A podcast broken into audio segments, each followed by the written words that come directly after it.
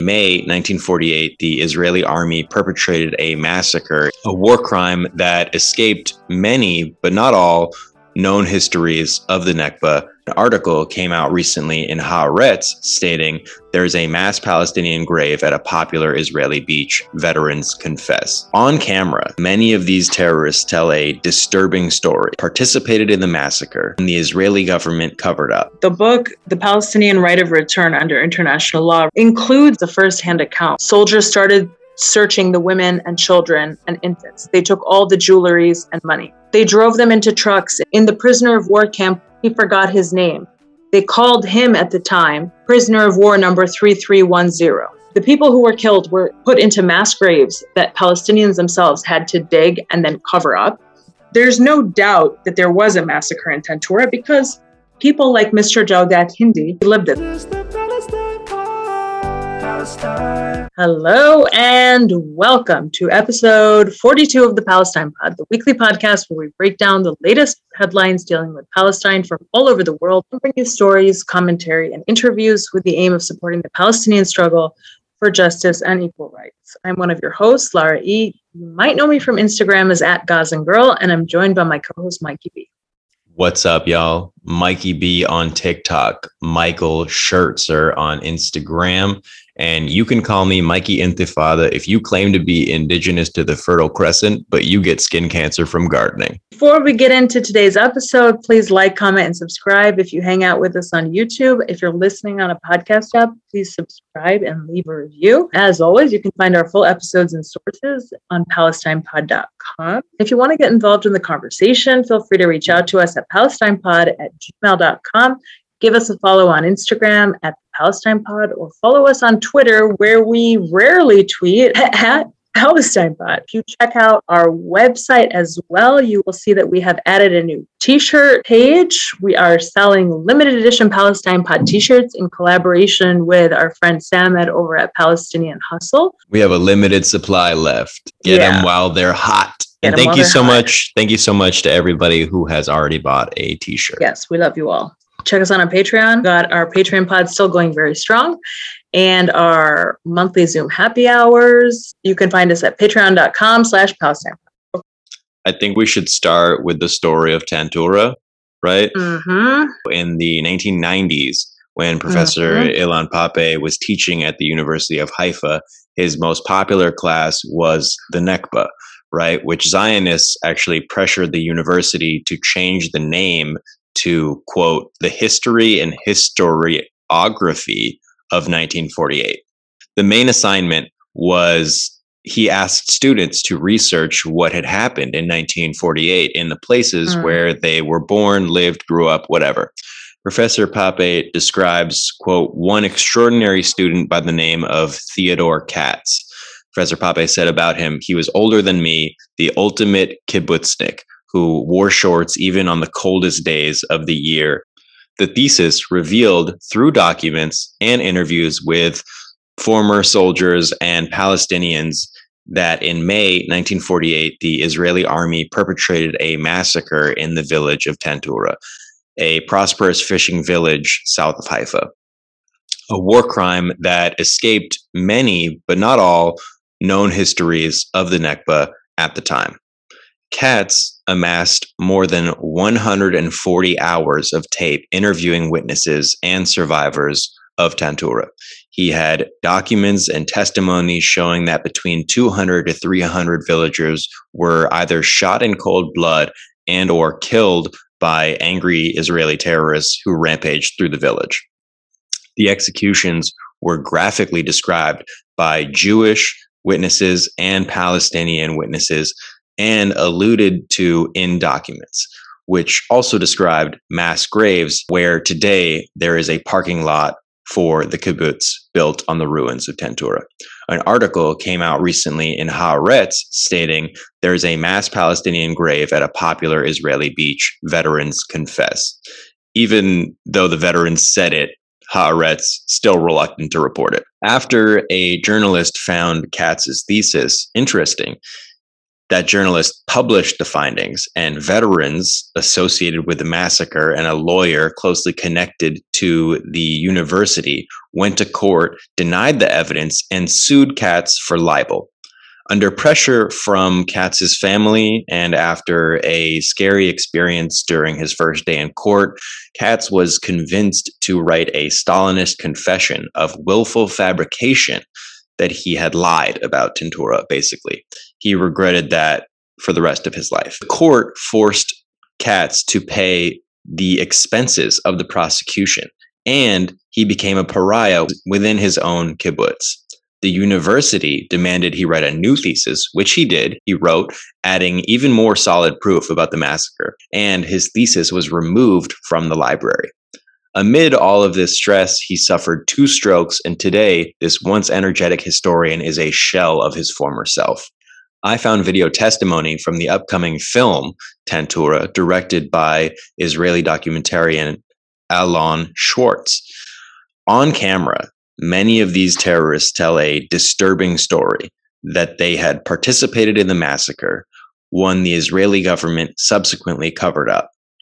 In the video, one of the terrorists says, and I quote, Of course we killed them with no qualms at all.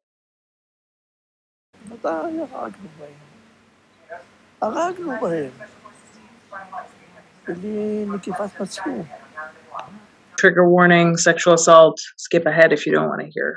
The Israeli terrorists involved in the massacre of Tantura described one man in particular named Moshe Barbalat, who, according to his fellow terrorists, quote, went ballistic.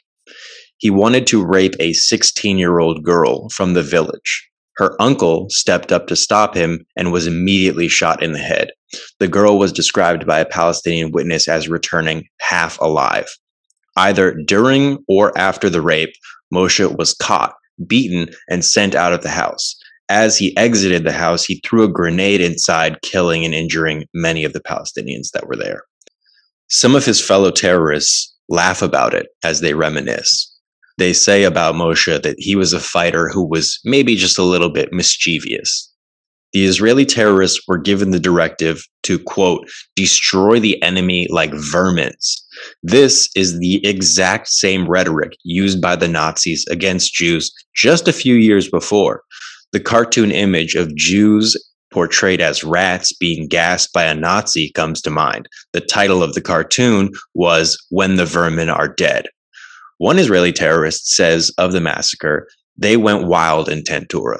It was awful. Tantura was a rich village, beautiful houses. They were living like Europeans. Professor Pappé said on Facebook in 2007, with the insistence of the Ministry of Education, I had to resign from my position at Haifa University, despite the fact that I had tenure. One of my crimes was insisting that there was a massacre at the village of Tantura in 1948, as was exposed by my student, Teddy Katz. I did my own research and categorically stated that this was one of the worst crimes committed by the Israeli army in 1948, even after Katz, under immense pressure and intimidation, retracted his findings. I am not sorry for a moment and am grateful that I was able to continue the struggle against the Nakba denial at the University of Exeter in the last 15 years, and I still hope to establish in London a center against Nakba denial. I bring this up now since today Haaretz in its headlines in Hebrew, but I'm sure the English edition will be out tomorrow, finally admitted that there was a massacre. The paper ridiculed at the time my findings and presented me at best as unprofessional and at worst as a lunatic. Immediately following the film Tantura's Sundance premiere, various groups began to demand the government of the occupation investigate the claims that were made. The PA says that an international commission should be formed to further probe the claims in the film. So, another strongly worded letter from them. To my surprise, The Hollywood Reporter did a review of the film written by Jordan Mintzer, who says, and I quote, the surviving veterans in the documentary all more or less deny that the massacre took place. And given that most of them are in their 90s, it's possible that some have indeed forgotten by now. End quote. And what's crazy is how candidly the Israeli terrorists actually tell the truth about the massacre. Like, what movie did this guy watch? It's mm. such a wild distortion of interviews to say that they more or less deny.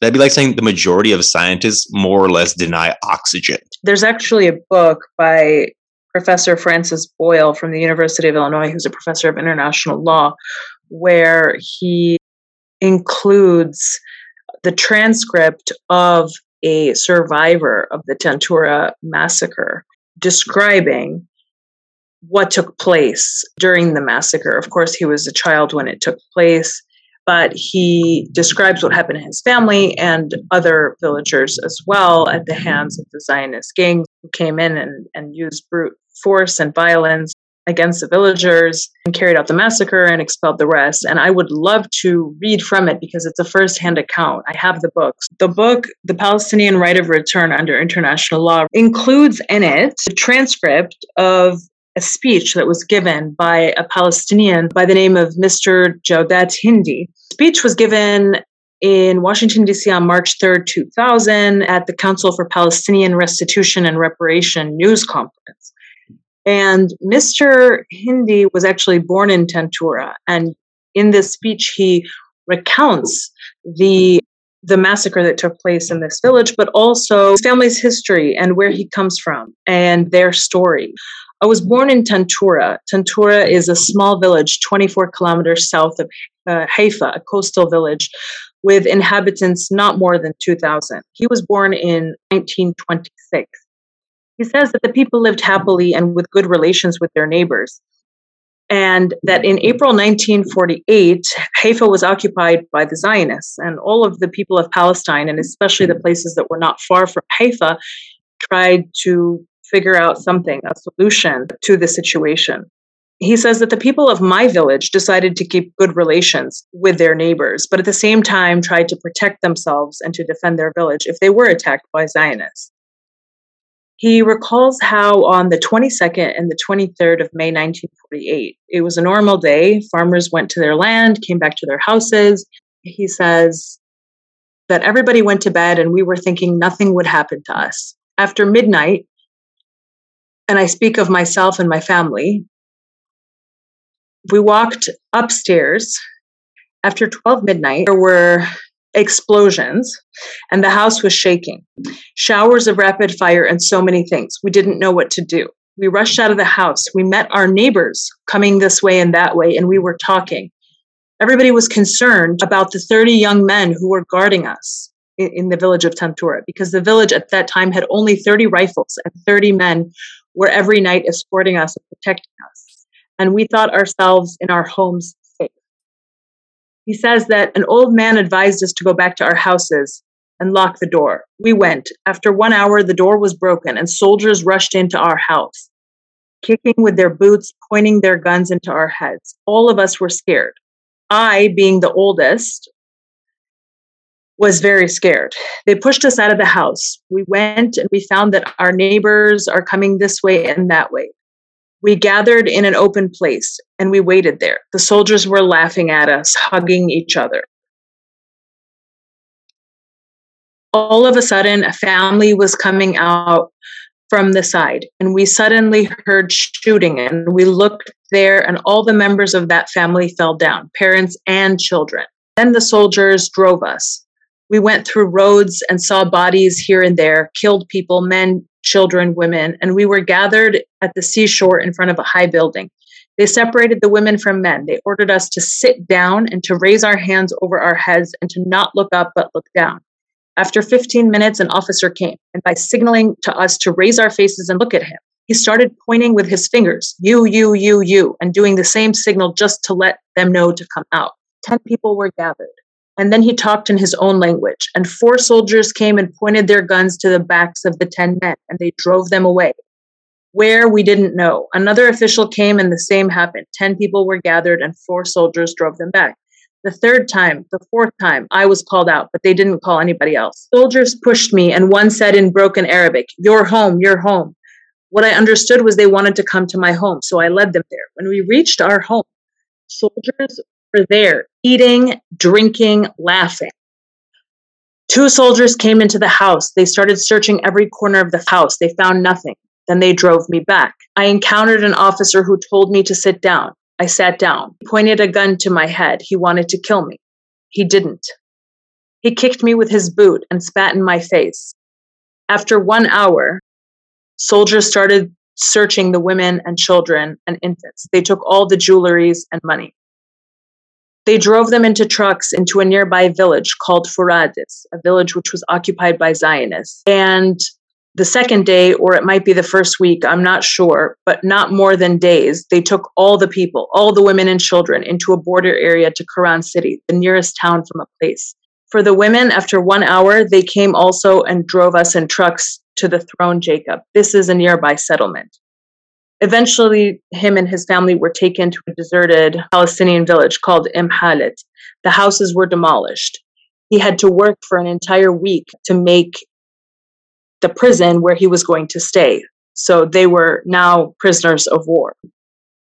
And he says, What about those groups of people who were taken, the 10 people who were taken by the four soldiers, and so on and so on. He says, It turned out that the soldiers ordered eight of them to stand above a hole and they started shooting them, and the eight fell into the same hole that they had dug. And then they ordered the two to go cover the bodies, and then they drove them back to where we were gathered just to tell us what happened. He says that in the prisoner of war camp where he stayed, he forgot his name. They called him at the time prisoner of war number 3310. So he remembered his number in this prisoner of war camp. His family was taken from his house, gathered with all of the people of Tantura in the middle of the night. Several people were, taken away by soldiers. Later, he finds out that those people were mostly shot and killed by the Zionists, with just a few of them left over so that they could come back and tell the rest of the villagers of Tantura that these massacres had taken place. The, the people who were killed were put into mass graves that Palestinians themselves had to dig and then cover up. The villagers' houses in Tantura were taken by soldiers who were in there eating, laughing, drinking, all of this stuff. The soldiers also had taken all of the wealth, the riches, the jewelry, the money, the gold, whatever it may be, of the women, of the families of Tantura before they executed them and put them in the mass graves. As for the people of Tantura who were not killed, they ended up in prisoner of war camps that they themselves had to build. And that was the, the case of Mr. Jawdat Hindi, he was given a prisoner of war number 3310, which he remembers, but he had at the time forgotten his own name.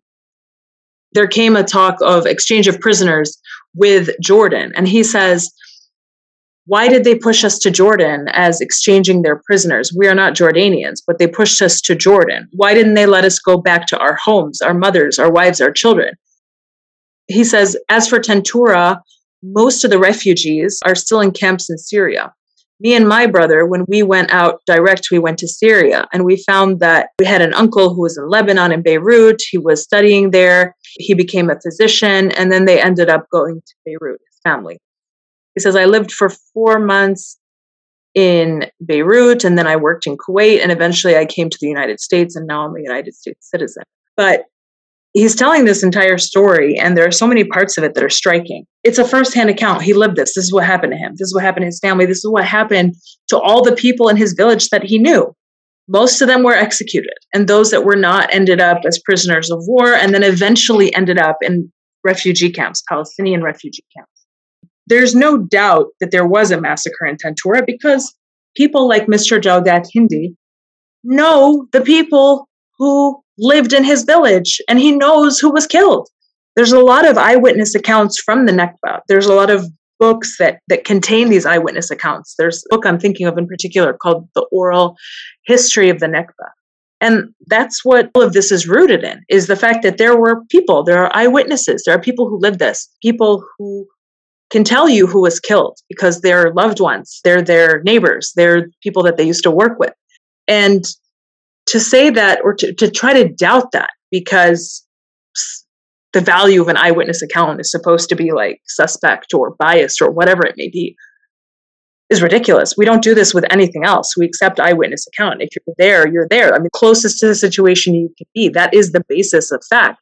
I saw this and, and it's corroborated by X amount of people who were also there and who also saw this. So, I mean, the Goldstone reported him. Remember the Goldstone report?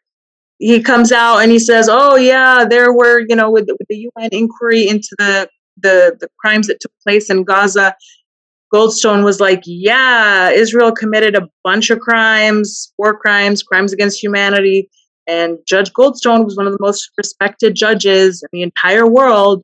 And he also happened to be Jewish. And Israel was like, oh, we can't have that. So they basically made his life hell until he issued a retraction. And once he issued the retraction, came a shell of a person. Was just all downhill for him since then ruined his life, ruined his reputation, ruined everything. And now you don't hear about him anymore. And I don't know what he's doing these days.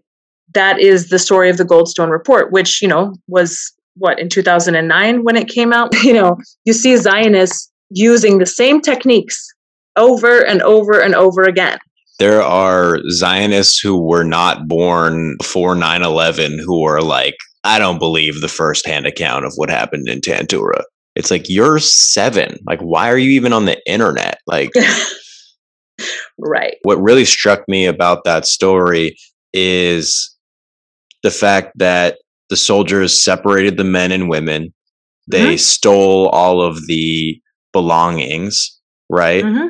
and then assigned people a number mm-hmm.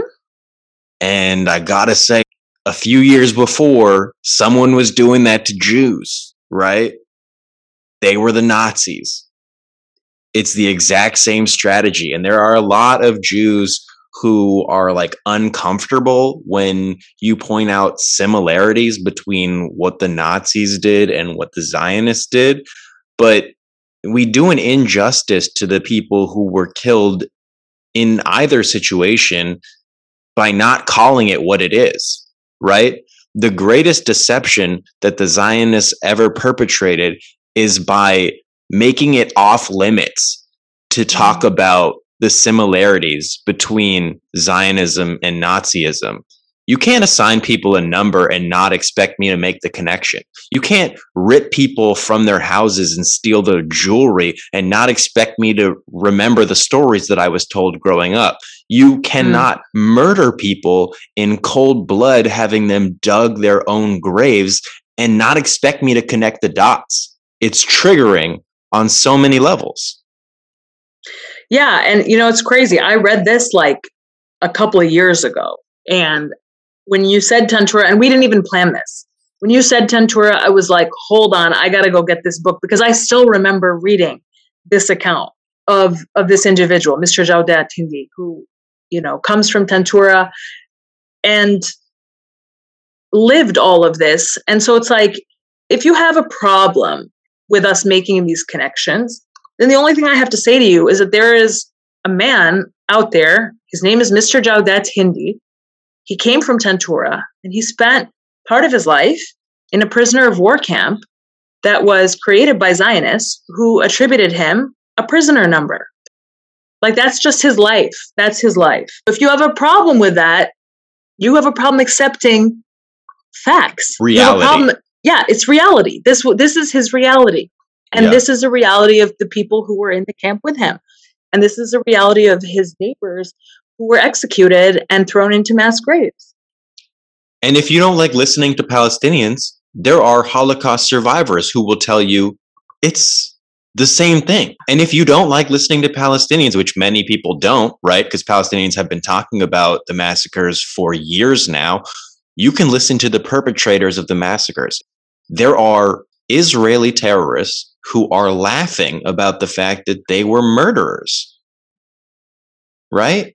It's like what yeah. do what does it take for somebody to accept reality? When you have yeah. both the perpetrator and the victims describing the exact same story, at what point are you devoid of reality?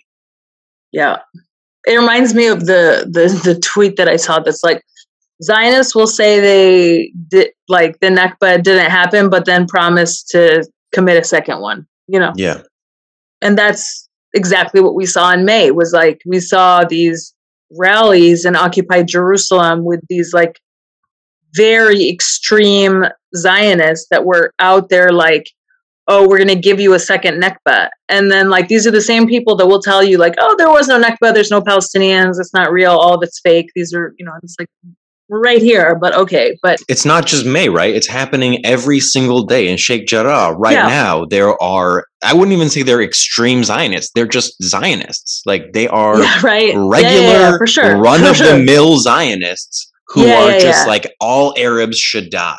The reason I say extreme is because, like, there's like a notion of like outward violence whereas like the, you can have like the zionists who are like no like trying to tell you that it's not about that right yeah, the ones that'll try yeah so like Zion, whatever yeah like, sure but like it is about that always. Yeah. Even if when yeah, I hear like so, liberal Zionist, I'm like, okay, yeah. what is that? Like biodegradable bullets? Like what are we even talking about? You know? Like, yeah, that's it.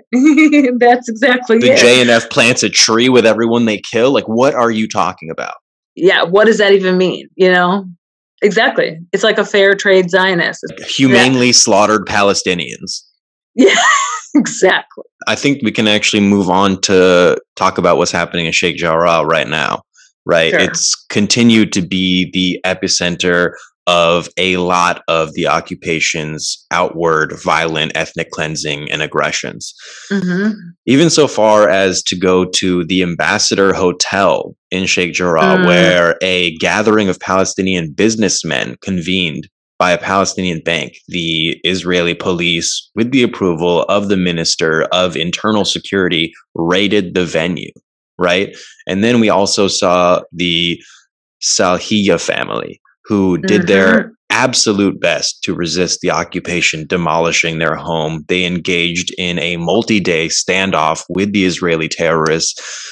The patriarch of the family taking a gas canister on top of his home and threatening to burn the place to the ground. Ultimately, the Israeli occupation forces raided the Salhiya home in the middle of the night, as they like to do, brutalizing everybody in the house man, woman, and child. The Zionist terrorists then demolished the family's home, making them refugees for a second time. They had lived in that house since 1948 when they were made refugees the first time. Amal Salhiya, the sister of Mahmoud Salhiya, whose home was demolished, in Sheikh Jarrah said, quote, all our memories, the childhood of the children, in only one night, everything gone. There is no bed left, no wardrobe, there is nothing left for my kids. Everything was removed. The occupation forces attacked us in the mid of night, beat us and tortured the children mm-hmm. with their father, abused him. They took the kids and tortured them. Their father was watching when they tied them up. They did not do anything. They were defending their home, their memories, their rights, and their existence. They erased everything. They destroyed the house. They said they would put all my belongings in boxes, and instead, they destroyed them with a bulldozer. They destroyed everything and left us with nothing. The Israeli Central Court then rejected discussing the case of the Salhiya home under the pretext that the home was already demolished and the land was confiscated. You know, it's crazy. The New York Times reported on this particular demolition and expulsion by saying that Israel evicts Palestinians in Flashpoint area of East Jerusalem. They use the term eviction again. We've been telling them it's not an eviction for months now. Like we have, they've gotten the message and they continue to use the wrong language when they are reporting on the issue of ethnic cleansing and forced expulsion. It's not an eviction, it's not a real estate dispute. These are not tenants who have not paid their rent and their landlord is coming to evict them. This is fundamentally the wrong word, and you are sanitizing crimes. You are sanitizing human rights violations of the most grave kind. These people are watching their homes be demolished by an occupying army. This is completely illegal and immoral. And you are participating in that, New York Times, by your very faulty reporting when you say that Israel evicts another family. But okay, that's fine. Let's go into the meat of the article. The evictions on Wednesday of the Salhiya family were at least the 10th instance of eviction or demolition of Palestinian homes in East Jerusalem since the start of the year, and one of more than 1,000 evictions or demolitions since the start of 2016, according to the United Nations. So, just according to the UN, we have over a thousand demolitions since the start of 2016 of Palestinian homes by the occupying army. That being said, in the next paragraph, the New York Times tells us that most evictions go unreported. So, most Palestinians that are kicked out of their homes by apartheid Israel are not even able to bring the story to light because most of these quote unquote evictions, which are not evictions or demolitions, are taking place without being reported on. So these thousand that we know about in since the beginning of 2016, those are the ones that we know about. But most of them we don't know about. So just try to wrap your head around how many Palestinians then are being on a systemic basis kicked out of their homes, having their homes demolished by the occupying army, which is then taking that land and using it, repurposing it to build either homes or public areas or other structures for Zionists. Like that is what is happening. They are taking Palestinians' land and they are repurposing it for use by the state of Israel. That is clear ethnic cleansing. That is clearly part of Judaization of Jerusalem, of all of Palestine. They're rewriting history, creating facts on the ground that basically suggest that Palestinians were never there. This entire area was always Israel and it was always for you know these Jewish immigrants that come from all over the world and that there was nothing else here. That's what this is all part of. That's the bigger picture at play here. So I just really thought it was interesting that they say there's more than a thousand demolitions since 2016, but the majority of them we don't even know about. Like that is a lot of houses that are being demolished. And there's absolutely no recourse, absolutely nothing that you can do. Your house has been demolished. What do you do? You can't do anything. Where do you go? Yeah. Who knows? Most evictions go unreported, but cases in Sheikh Jarrah attract special attention because of the role that the district played in the build-up to last year's war. They are in cahoots with yeah. the occupation. Yeah. It's not even a matter of like they're sanitizing it, their work like they are writing Assisting it. The yeah. f- the history of yes. occupation from the yes. perspective of the occupier. Yes, exactly. They also say unsuccessful efforts to evict six of the Palestinian families in May 2021 generated an unusually strong reaction from Palestinians and were among the reasons cited by Hamas to justify firing rockets that started last year's war. First of all, you're starting the reference to starting the war, you're starting the, the clock at the wrong time. The clock does not start running last 2021 isn't the first time? No. No, oh, okay. it's not. It's Weird. it's the Nakba and and and the instances of ethnic cleansing and land theft that even precedes the Nakba. That's no. I'm pretty Second sure all, that that the whole thing with Palestine started with Muhammad al Kurd. I'm almost yeah, positive. Right. So, second of all, what's really interesting is they say an unusually strong reaction. Hold on. Unsuccessful efforts to evict six of the Palestinian families in May 2021 generated an unusually strong reaction from Palestinians.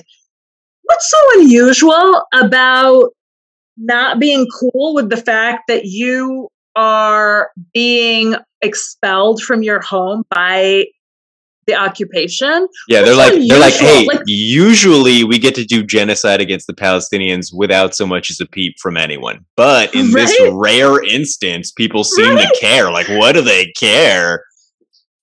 I'm reading this and I'm like, are you just showing all your cards now? Like, are you just telling, like, is this satire now? I don't understand. Like, to say that it's unusual for Palestinians to have a problem with being ethnically cleansed, with being forcibly expelled from their land, and then to be like, yeah, that was pretty unusual, you know? That was, Wasn't that, that weird? Unusual. Wasn't that weird, guys, when the world rose up against the occupation? Because they kick people out of their houses and demolish their homes and then just take them and then build theme parks on top of them or parking lots or whatever the fuck they're trying to build this time. And for, for the first time in many years, people listen to Palestinians. It's crazy to me. It's, it's absolute madness. It's unusual. It is unusual. I mean, and they're like, and we really like the usual state of affairs. Yes. What yes. we really like is when it happens in the dead of night and nobody yes. talks about. We really like the unreported demolitions. Actually, those yes. were our favorite. Yes. When you go because live yeah. on Instagram, then we got to get involved with our guys over at Instagram, have them block mm-hmm. you. You know what I mean? Make your take your stream off live, like what happened to Muna El-Kurd. It, it's mm-hmm. a, it's a little more work for us, right? We got to do a little more writing. And we don't like we just like to get the press release and publish it. We don't love to write mm-hmm. stuff. Yeah. Yeah. Exactly.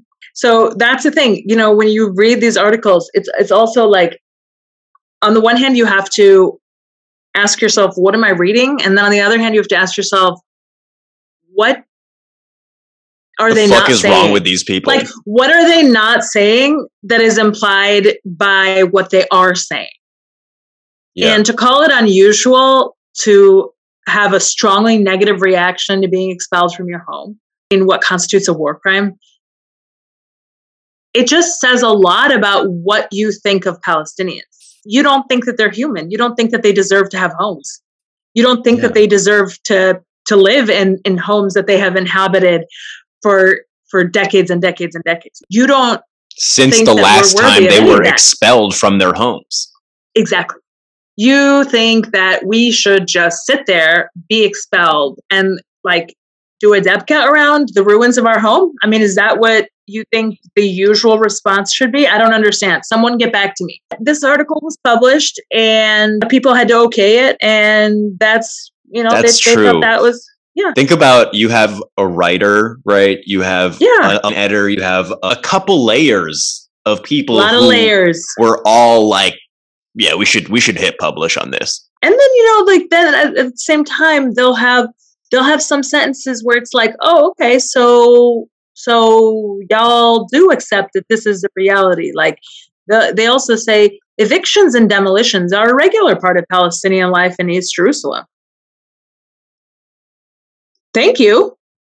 What what it's regular. We're, we're back to the word regular. So, so it's irregular for people to notice that it's happening, but it is regular that it happens. Exactly. God, you you exactly. hate the you hate the irregularity of regularness, right? if you have more than two brain cells and are reading this, then you're going to have a problem. It's you're going to just be enraged and then you're going to need to take out your rage. Or if you're the person who wrote it and you have no brain cells, you're like, this works perfectly. right? Speaking of things that will cause you to go into a rage. This one is horrible. And it just shows like the brutality of the occupation. I mean, the occupation is brutal. And like, in case you no, didn't hear the rest of this episode, in case you have no idea what we're talking about and you just happen to stumble upon us because you clicked shuffle. In case you're like the New York Times and you think this started in 2021, it's brutal and it shows its brutality every day. But every once in a while, like things will slip through the cracks. People in the West Western media will notice the brutality, right? You had a lot of headlines like Washington Post elderly Palestinian American dies after being detained. Eight year old Palestinian American man died Wednesday after being detained by Israeli forces. It's not a detention if you leave him dying in the street. This particular case, he was returning from visiting relatives, was stopped in the village of Jiljilia by Israeli soldiers, and witnesses saw that he was taken by them, and then they eventually later found him just like on the ground with no signs of life. Muhammad Abdul Majid Al Assad, he spent much of his adult life in Milwaukee. He moved back to the West Bank about a decade ago, and you know, you have your good old buddy, U.S. State Department spokesperson Ned Price. Just a spineless just jellyfish, said that he had requested quote unquote clarification from Israel on the events surrounding Said's death. So basically, he's like, just clarify to us what you did. Just, you know, clarify it. Incidentally, there are two very similar stories from this week. A 75 year old Palestinian, this is how the Jerusalem Post reported it, by the way. 75 year old Palestinian has died of injuries received nearly two weeks ago when he was hit by a vehicle in the West Bank. The Palestinian Health Ministry said on Monday. So let's just let's just break that down, right? Because they say a 75 year old Palestinian has died of injuries received nearly two weeks ago when he was hit by a vehicle. What do you call it when you run somebody over and they die? I, I, don't know. What's like that murder? word? Oh yeah, you're the lawyer. That's murder. That's called murder. And there's a ton of like there's so many words. There's so many words here that are not murder, right? When it's yeah. like that's the word you should use probably. And there are a ton of articles who are like he like sustained injuries, he succumbed to his pain.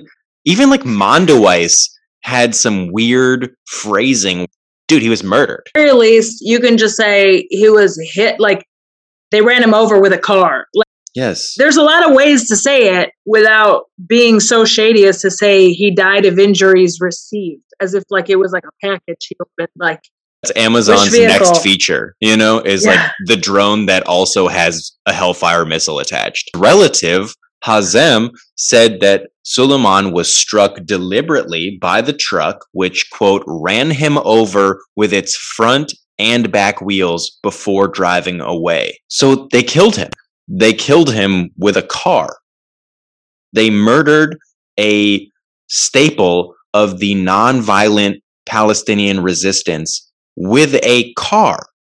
Mm-hmm. And then they didn't check on him to be like, You good?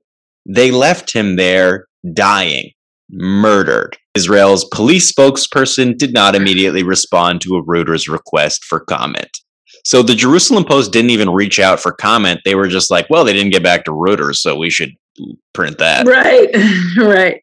And in a statement quoted by Israel's Haaretz newspaper on January 14th, police said Palestinians had thrown stones at the truck and police forces that accompanied it, making it impossible for them to stop and help a man who had climbed on the vehicle and fallen. So I don't know if you know about the structural integrity of cars, right? But they withstand rocks pretty well because if they didn't, Palestine would be free already. If rocks was all it took to take out a military vehicle, we'd have a couple Palestines by now. Stones, uh, it's like, have you ever played rock, paper, scissors? It's like, obviously, rock wins against the truck. And they're also saying that this 75 year old man climbed on the vehicle. But eyewitnesses are saying that they just ran this guy over who. Yeah. They don't say that he climbed on the vehicle. How many people in their 70s do you know that are actively climbing? Not, Not a, ton. Lot. Right?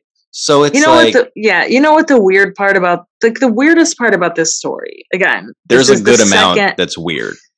Weird. This is the second instance of somebody who's elderly over the age of 70 being murdered by Israel in like in the, the last same, few weeks in the span of like a couple of weeks, right? Yeah. So you have the one guy who was like held up at this checkpoint and then they just people found him dead with his face down on the ground. And you have this other guy who's a Palestinian villager who's like a staple in activism who has resisted settlement expansion. And he was killed by this truck of the occupation. But the weirdest part is like, what the hell this truck was even doing in his village anyway? This truck had been sent to his village to confiscate unlicensed cars. And you're like, what does that even mean? So the villagers say that vehicles that police had sought to tow away were bought from Israelis at low cost after they failed to pass an annual roadworthiness inspection in Israel. So basically, Israelis are selling their broke ass cars to Palestinians who are buying them because of obviously desperate need because why else would you buy a car that doesn't even pass like road safety tests and then the occupation army is sending its like weird i don't know car like repo tow trucks. Repo like police to like go into these villages find these cars and then take them. But in the process they like run over and kill uh an elderly palestinian man. And there's going to be absolutely no repercussions for this killing. There'd be the killing of 80 year old Omar Abdel Majid Assad was killed in the village of Jiljiliya, or the killing of this 75 year old Palestinian villager and activist Suleiman Al Hathalin. There's a common thread here, and that is you have a state using extreme violence against an occupied people, people that it is occupying, and there's absolutely no repercussions for the violence that it exerts against those people, even if it leads to their killing. And it doesn't even matter if they're Palestinian or if they're Palestinian American, because even if they're they happen to have the blue passport that says that they're also, you know, perhaps worthy of life, the US won't do much more than ask for a clarification. That's the situation if you're Palestinian. You know things are bad when even the ADL is sending messages over to the occupation's government like, hey, this whole settler terrorism thing you got going on, it's actually making it hard for us to do our jobs here. We can't sell this pipe dream of, yeah. you know, it's a democratic society if you all are literally terrorizing people, running over old men, and just burning like olive trees for fun. Like it's hard for us to. Yeah tell the lie if you all keep acting the truth. the ADL say. A letter signed by a total of seven organizations was addressed to Israeli Prime Minister Naftali Bennett, as well as Foreign Minister Yair Lapid and Defense Minister Benny mm-hmm. Gantz, calling on Israel's top leaders to take, quote, unequivocal action to stop, quote, ongoing terrorism and political violence committed by Jewish Israeli extremists in the West oh. Bank against Palestinians, Israeli civilians and IDF soldiers.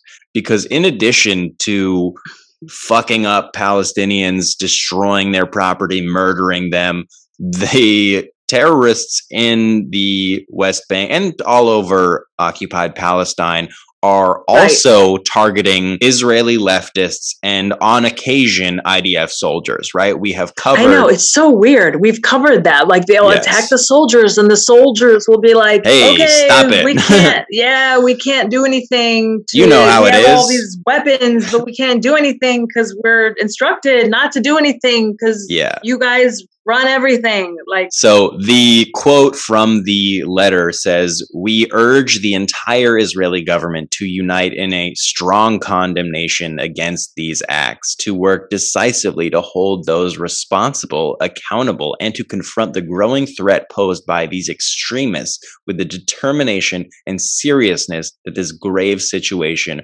requires. This is a letter that was signed by the anti-defamation league as well as the Central Conference of American Rabbis, the Israeli Policy Forum, the National Council of Jewish Women, the Rabbinical yeah. Assembly, the Union for Reform Judaism, and the United Synagogue of Conservative Judaism.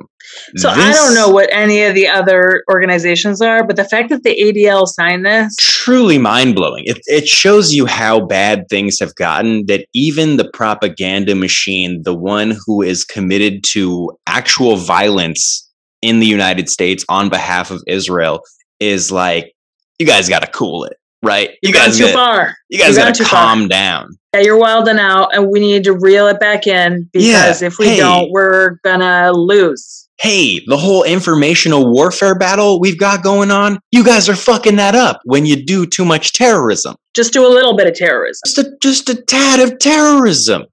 Right. Keep it in check like instead of murdering two elderly men in two weeks, just one. Just, just, the one. You know what's interesting? They actually don't care about those stories.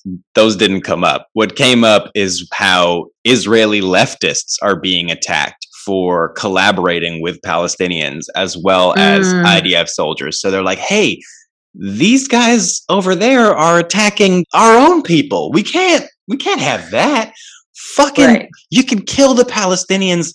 Obviously, it's only it's irregular when people notice that. But when you start attacking Jews who care about Palestine, that's not as palatable for us Right, to deal with. Right. Didn't the letter say Palestinians though also? It did say Palestinians, but it included Israeli Does it- activists and IDF soldiers. So there was two mentions of Israelis and only one mention of Palestinians.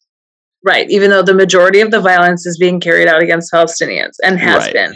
forever. Like, hey, Hey. you can't attack our own people because it also came on the heels of the story where two Israeli soldiers murdered by the Israeli military in what Right. was a friendly fire incident where they mistook the soldiers for Palestinians.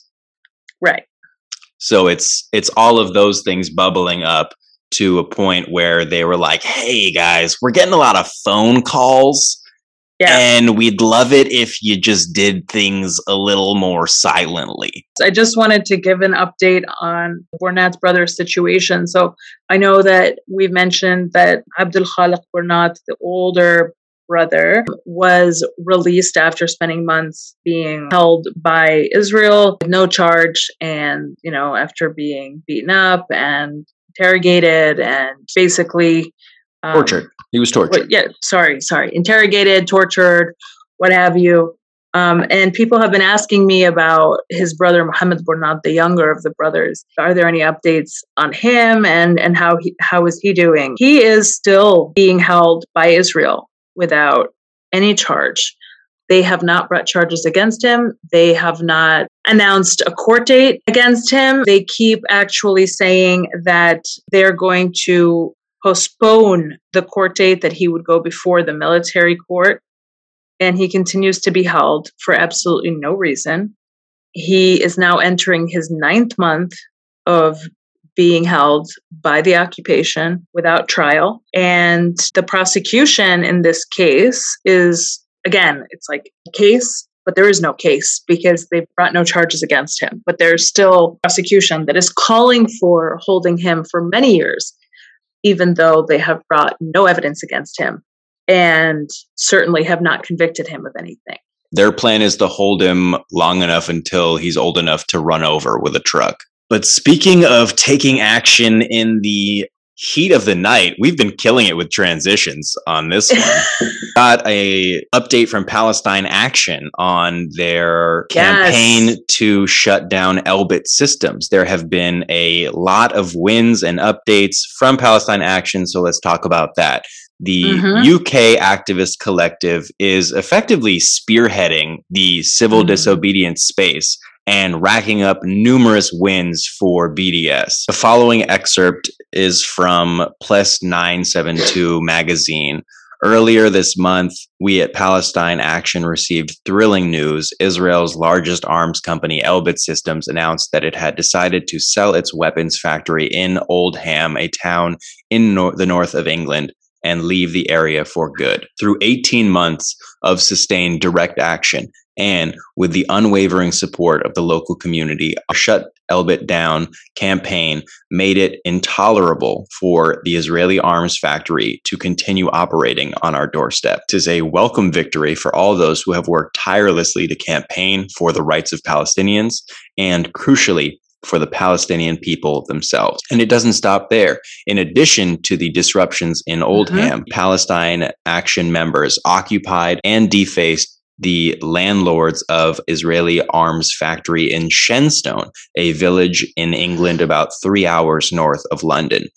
They stay busy over at Palestine Action because they were back up on that roof in Shenstone for the second time recently. Palestine Yeah. Action members disrupted the arms factory in Shenstone and were arrested by the UK police after demolishing a part of their factory. Mhm. After a brief stint in police lockup, they are all released from custody. On the 19th and 21st January 2022, the activist faced trial in Birmingham Magistrates Court. Palestine Action later reported that the case against the three Palestine Action activists was thrown out by the judge in another crushing embarrassment for Elbit Systems. The activists who occupied offices of Elbit Systems, Shenstone's murder factory, will walk away scot free. This marks yet another court victory over Elbit in Palestine Action's second ever trial. We spoke to Max about the strategy of seeing this death dealer in court and demanding discovery.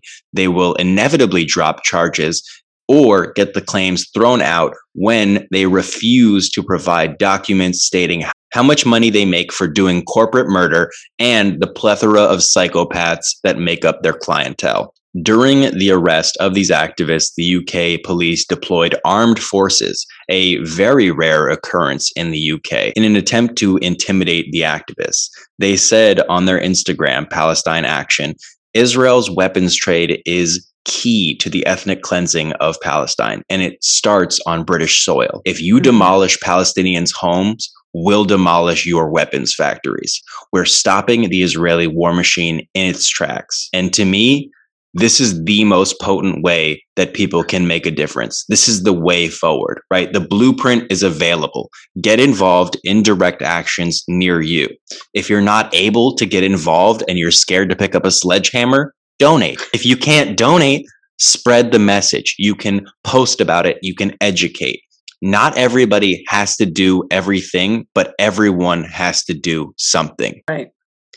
And it's crazy. Like they have won every single lawsuit that has been brought against them, every single case they've won.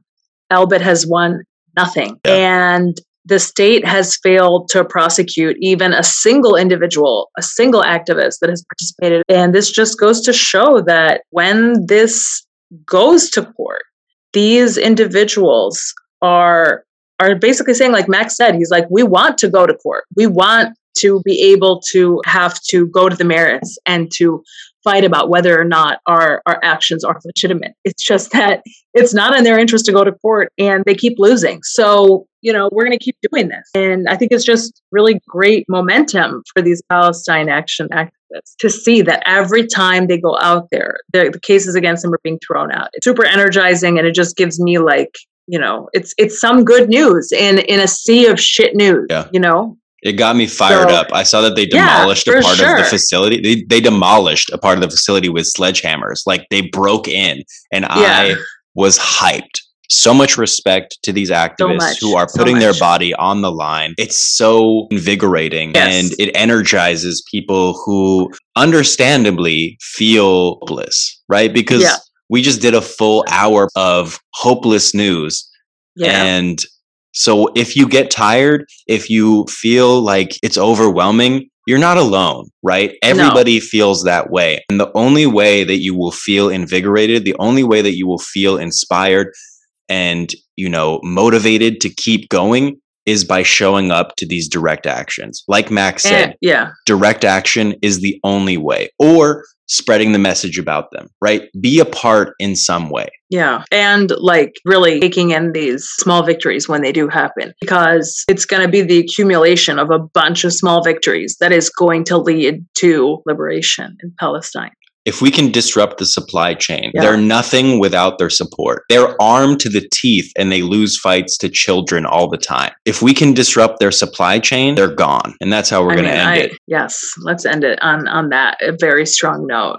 Thank you all so much for listening to another episode of the Palestine Pod. We so appreciate your support. Check out all of our sources, which will be up on the website shortly www.palestinepod.com. Check us out on Instagram at the Palestine Pod. Send us an email at palestinepod at gmail.com. And please subscribe to our Patreon, www.patreon.com slash Palestine Pod. Thank you all so much for listening to another episode of the Palestine Pod. Hope you have a great day. See you next time. Hi. Howdy you know, Philo is in daycare right now that has all of the rooms hooked up to this video system. You can download the app, see what your dog is doing at daycare. You got a Pegasus app for your dog? Yeah. he's he's one of those dogs. This is how Israelis do surveillance. They're like, one of those Palestinians is. Uh, let me check Blue Wolf real quick. Which one I'm looking for? They all look the same. oh, you mean we beat up and killed an Arab Jew? Oh, dang. Mm. We thought he was Palestinian. We shot at our own people. We thought they were Palestinians. That's why you never say sorry when you get into a car accident. Yeah, that's something that Canadians have a problem with because they both say sorry.